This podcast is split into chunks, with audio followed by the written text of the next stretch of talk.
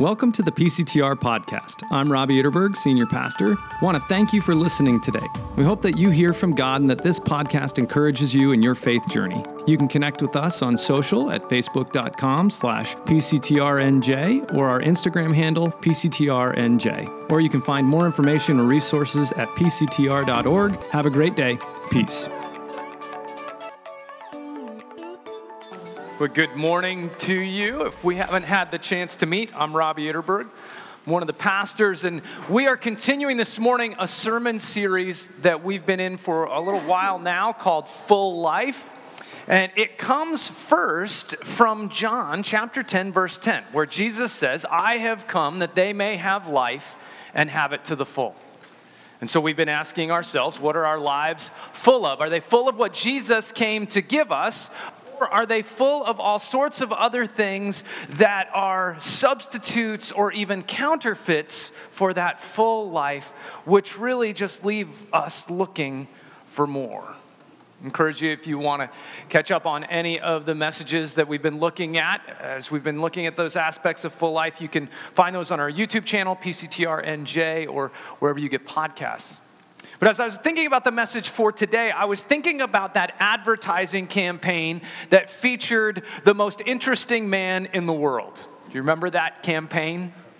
Where the idea was there was this fairly normal but good looking older gentleman who would do some of the most outrageous things you could imagine without breaking a sweat or becoming even the least bit stressed.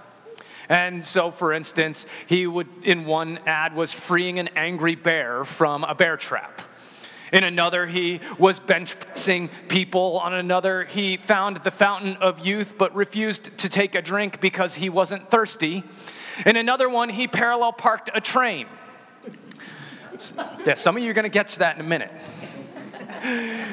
But behind the campaign was this idea that he would be a man rich in stories and experiences like the audience longs to be.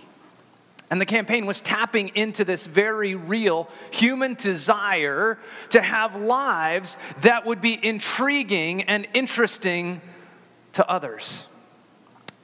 Really, they were tapping into the idea that we long for full life because full life is intriguing to others. Full life is interesting and inspiring, especially to those who, whose lives lack the fullness that they observe, perhaps in you. And so we're going to look at this this morning through the lens of 1 Peter chapter 3. If you'd like, you can follow along on the screen, but let's listen for God's word speaking to us together this morning. Who is going to harm you if you are eager to do good? But even if you should suffer for what is right, you are blessed. Do not fear their threats, do not be frightened. But if in your hearts revere Christ as Lord, always be prepared to give an answer to everyone who asks you to give the reason for the hope that you have. But do this with gentleness and respect keeping a clear conscience, so that those who speak maliciously against your good behavior in Christ may be ashamed of their, of their slander. For it is better, if it is God's will, to suffer for doing good than for doing evil. For Christ also suffered once for sins, the righteous for the unrighteous, to bring you to God. He was put to death in the body, but made alive in the spirit after being made alive, he went and made proclamation to the imprisoned spirits, to those who were disobedient long ago, when God waited patiently in the days of Noah while the ark was being built. In it, only a few people, eight in all, were saved through water. And this water symbolizes baptism that now saves you also. Not the removal of dirt from the body, but the pledge of a clear conscience toward God.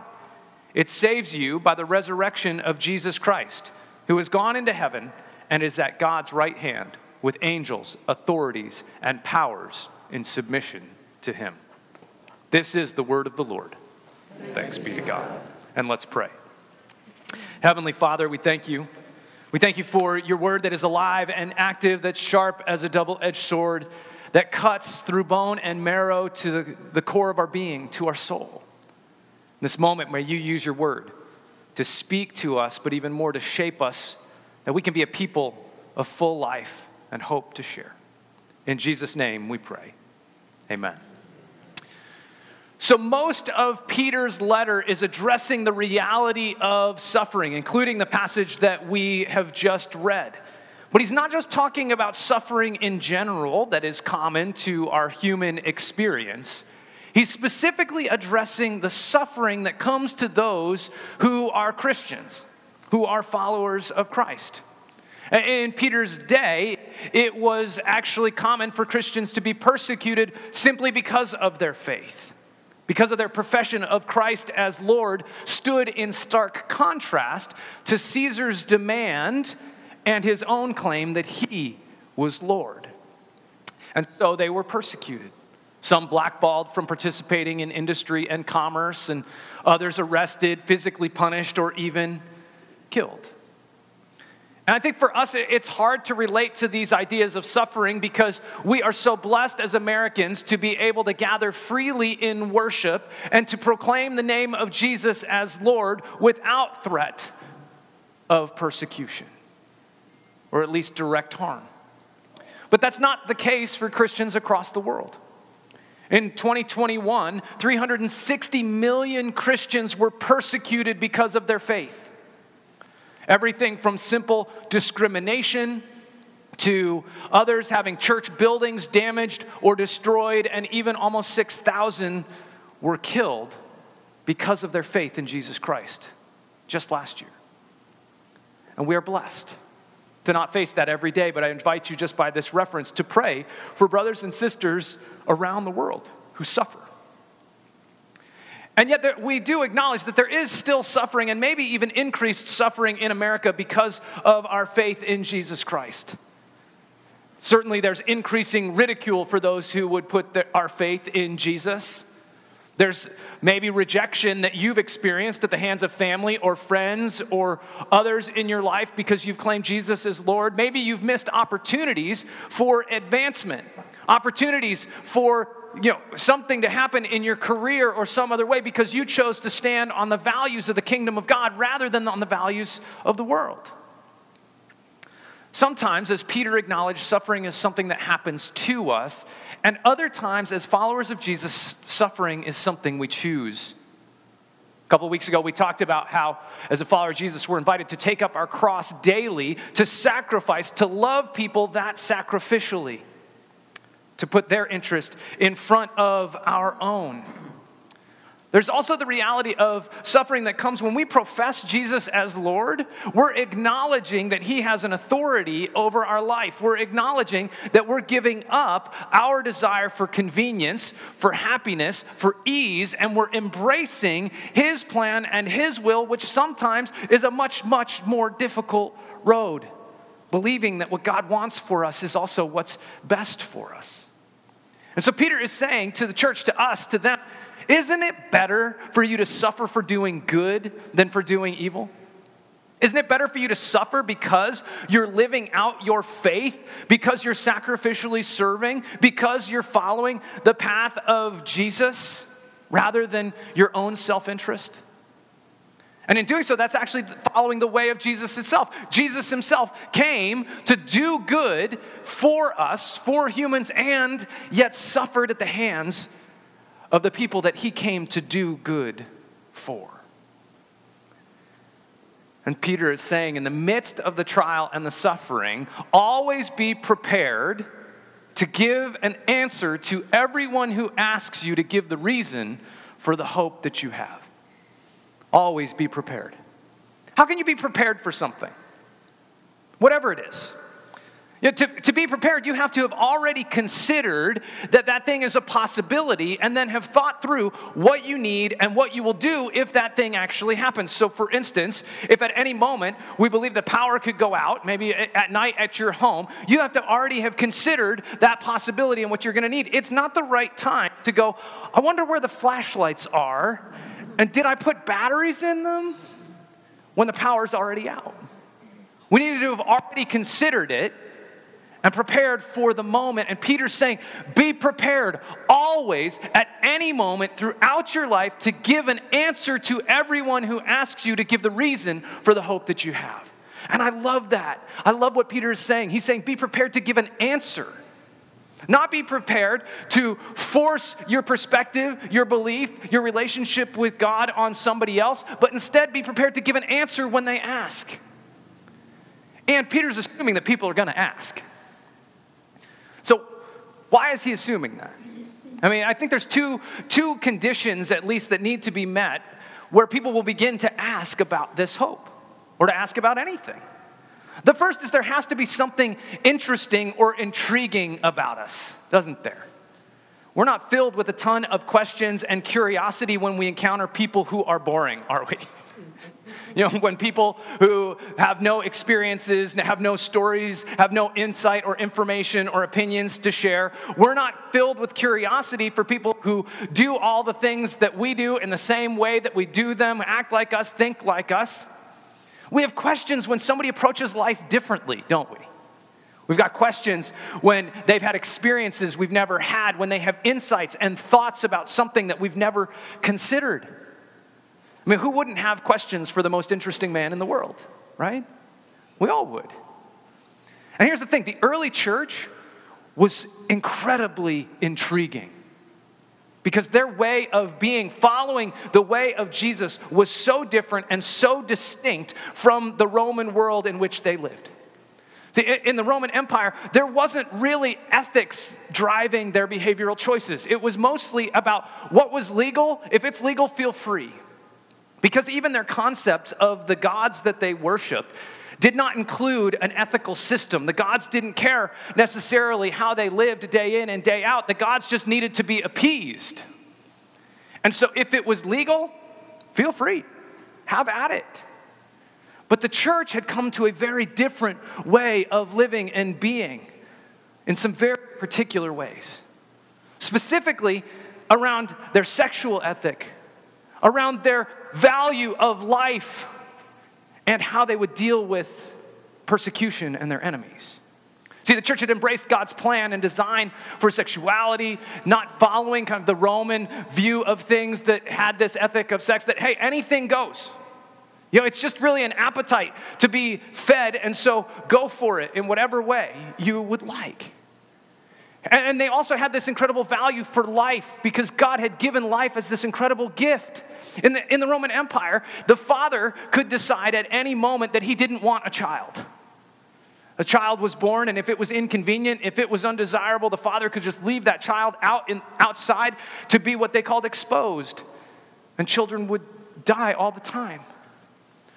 But the Christians, the followers of Jesus, ran around scooping up these babies to love them and care for them and raise them as their own because God values their life, and so, the, so would they.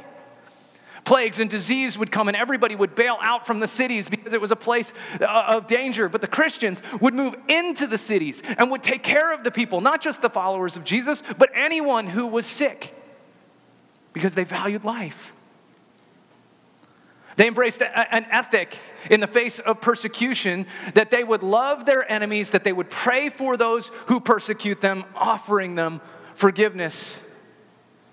See, it was weird. That's weird.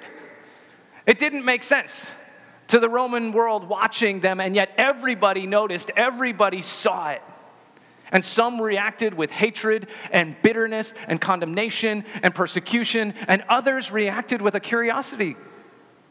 Like, huh, what's that about? Why would they live this way? I'm just trying to make it through every day. And yet they seem to be walking and living with this lightness and purpose and joy and, and love and compassion and hope. Like, why? What do they have that I don't have? See, people are going to ask questions when they're intrigued and interested in what they see.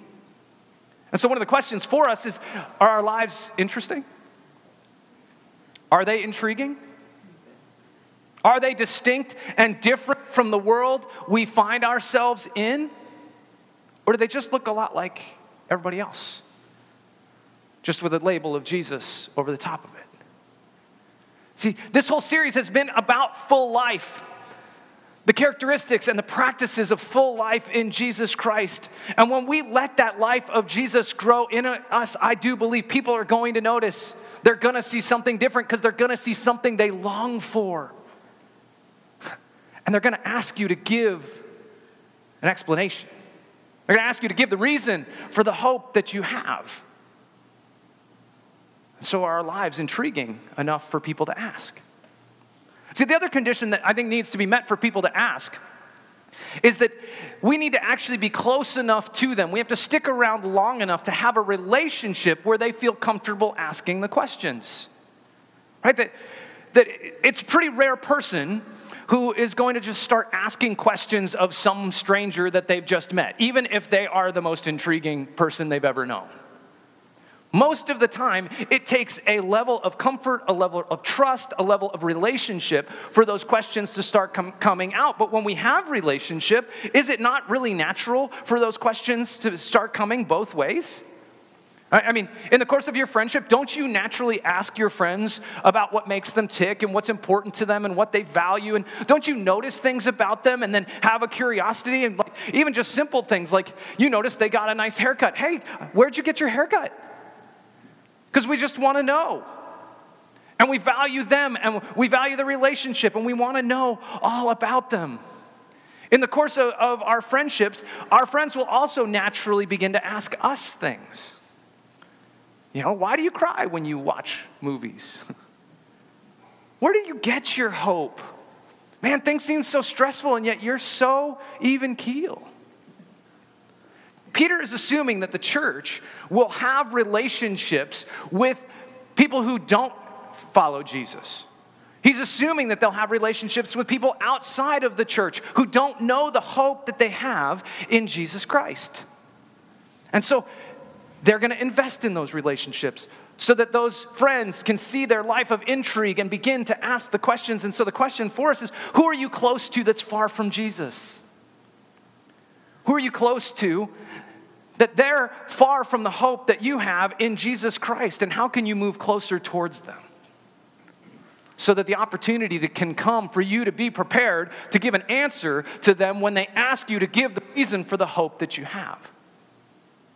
The hope that Peter is saying, that hope that is in Jesus Christ as Lord.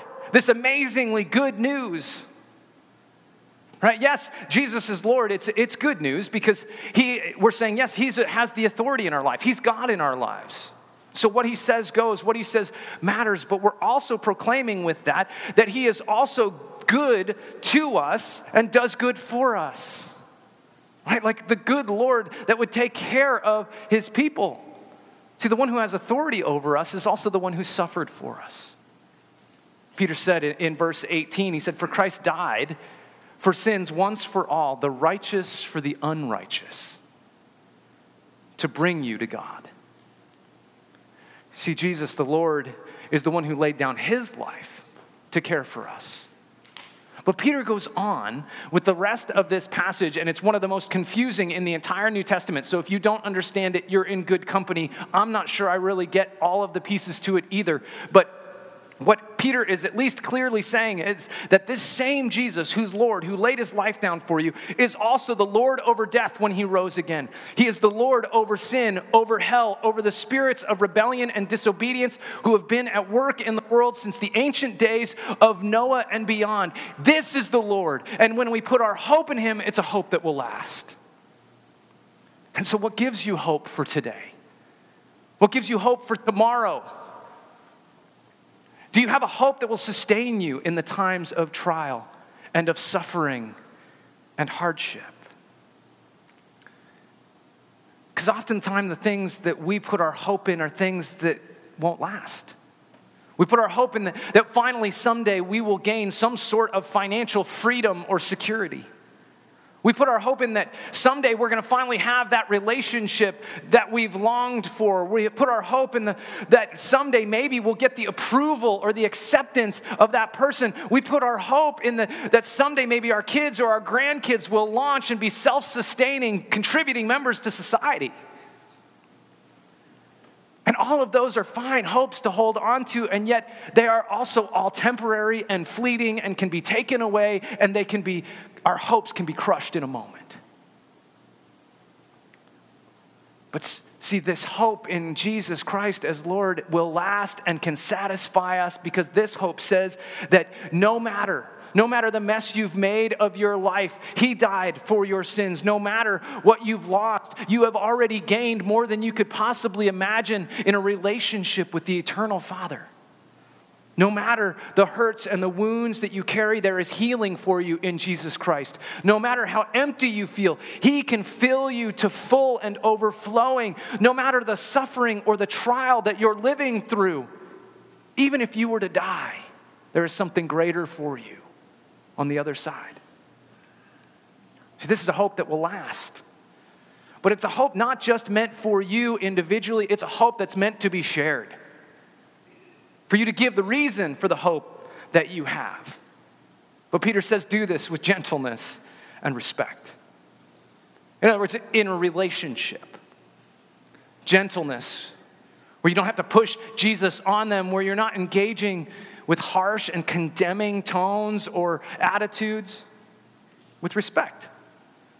Respecting where they are now respecting where they've come from, respecting that they have a story and that they're on a journey, respecting that God is the one at work in their life, respecting that it's not your job to convince them or coerce them to come to faith. Because only God can draw them to Jesus. Only Jesus knows the details of their life. That He knows the words to speak of encouragement, of conviction. So, in other words, we can relax a little bit about this whole thing with sharing Jesus. Take the pressure off of the moment and just appreciate that you aren't God and you don't have to be. But you might have been put by God into somebody's life simply to share the hope that you do have. The reason for the hope in Jesus Christ. Don Everts and Doug Schaupp worked for a college ministry called InterVarsity Christian Fellowship on college campuses for a lot of years. And they started to realize that, that students were changing. And they realized that the world was changing. That these, these students had been steeped in postmodern ideas and their concepts of trust and authority and institutions had begun to sh- shift so much that the students no longer trusted the Bible. They no longer trusted pastors. They no longer they were no longer holding on to the same things that they did in the past. And so they realized they needed to start experimenting and doing some things differently. And, incredibly, over the course of 10 years, as Doug started to change all of his tactics uh, of evangelism and his work with students, he saw well over 2,000 students come to a faith, make a profession of faith and hope in Jesus Christ. And they decided to go back and try to learn what they could learn and figure out was there anything, other than just being grateful that it happened, was there anything they should know? And what they discovered were these patterns in, their, in the stories. There were patterns of how people were coming to faith. And they came to name this pattern as the five thresholds. In other words, acknowledging that there, there were these five phases that students were moving through as they went from being far from Jesus to ultimately coming to a faith in Jesus. We often think of it in one step, like you got to get them from where they are to say yes to Jesus in one move. But there's five phases. And, it begins simply with needing to move from a place of distrust to trust. Do you know that most people outside of the church do not trust Christians? And especially me. I'm the most suspect of all. Because I'm a pastor. And just think, they've got this distrust because of the last 40 years of strife and scandal, child abuse in the church that's been covered up the scandals uh, of financial scandals and, infidelity scandals among leadership. And so, before they can ever begin to even consider that Jesus might be a good thing, they have to begin to even trust a Christian. And as they begin to trust a Christian, they might, and they might begin to trust you and have a relationship with you, but then they've got to move through this phase of indifference to curiosity. Sure, they like you, you're a friend, but they don't really care what you believe. Because don't we live basically in a world that says, you just believe whatever you want, let's just not really talk about it on these spiritual things? Because you can believe your things, I can believe my things, and that's all good as long as we're not interfering with one another. And, and so they have to move from a place of, of indifference about what you believe to become curious. Have you ever had somebody help you become curious about something? what did that look like? How did that happen? My guess is it was because they became curious about you. That they started to ask you questions about what you're interested in, what are your joys, what are your pain points, where do you hope life will take you? And that began to open you up to the things that they were interested in because you became curious in return. And so maybe it was a teacher that took an interest in you, and then suddenly you took an interest in math or in English. We can foster curiosity in others by being curious about them. And in that process, help them become open to move from a place of closed to change to becoming open to change. Right? Where they begin to consider now what it might be like to have more of what you have in your life. And, and could that make a positive difference? Could Jesus begin to change things for them the way it seems like they've changed things, he's changed things for you? And so they can move to a place now of curiosity, of openness to change. And then you can be a part of helping them move from just kind of wandering aimlessly to seeking Jesus intentionally. That's that fourth phase. Because everybody's wandering until they, they have found Jesus right? They're wandering, and we're all wandering, just kind of hoping that we're going to stumble across the answers for life, something that's going to make life worth living. But you can help point them to the one that makes life worth living. Because you can start to help them consider that Jesus might have something to say into their situation, into their circumstance, into their trial, their pain, into their hopes and longings. And you can begin to share specifically the hope that you have in Jesus Christ. And then, hopefully, as we pray that Jesus will move, he will bring them across the threshold into the kingdom of God, putting their faith and their hope in Jesus as well. Doug and Don wrote a book called I Once Was Lost, and in it they share this story.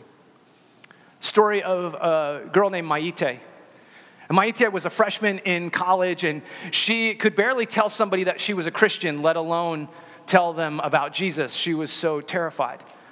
But there were two girls on her floor in her dorm that st- were roommates, and they were fighting constantly. And so those girls came to her and said, Hey, would you move out of your single room and move in with one of us? Because we can't stand living together. and of course, Maite, like all of us, I think, was like, Yeah, no. I got a single room. This is, this is good living here. But she felt God pressing in on her that she needed to move into this room. And so she changed her mind and she moved in with Sarah, one of these girls. And Sarah couldn't really understand why she had changed her mind, and she kept pressing and pressing. Why did you change your mind? Why did you change your mind? And, and Maite relayed the story that she's fumbling around the words, and she's like, Well, you know, you see, I kind of felt like maybe it was like I, I should do. Okay, honestly, I just felt like God told me I should do it, so I'm moving in with you. there was nothing smooth about it, it was awkward and clumsy. And Sarah's response is, Well, whatever. I'm just glad you moved in.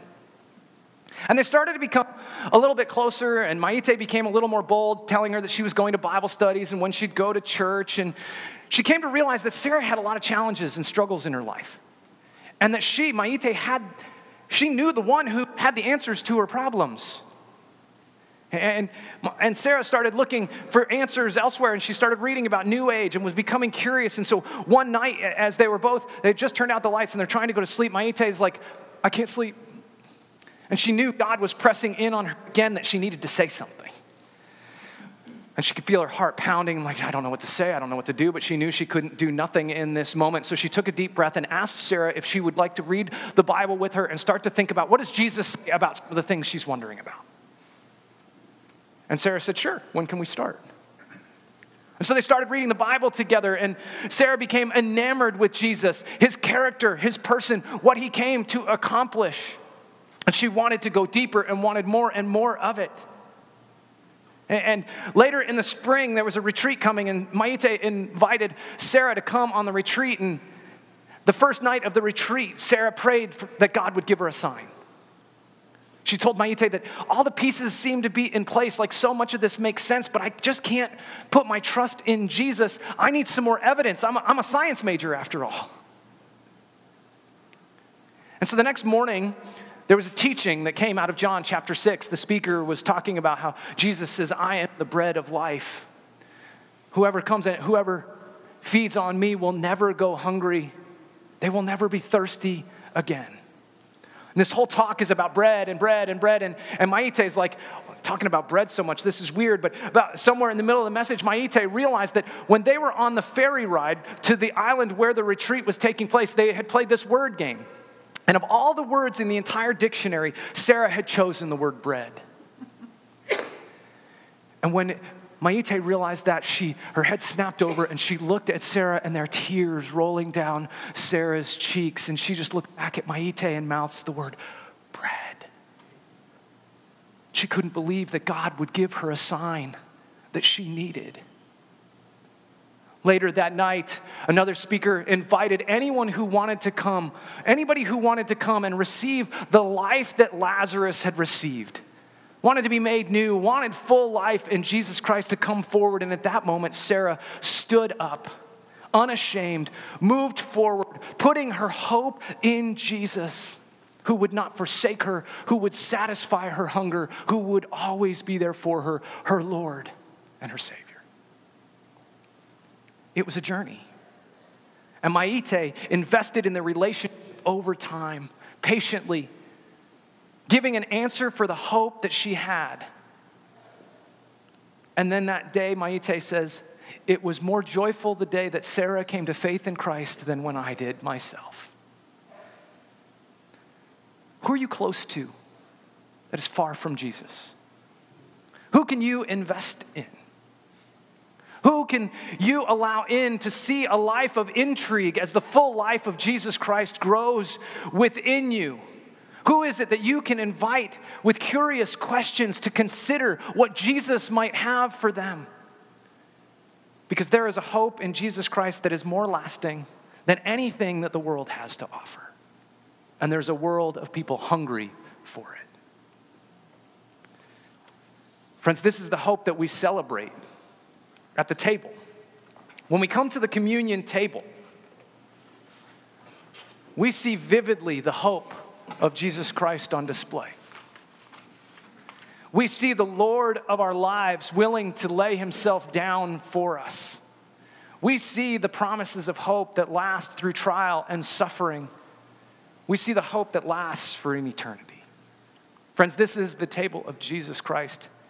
You are invited to receive it.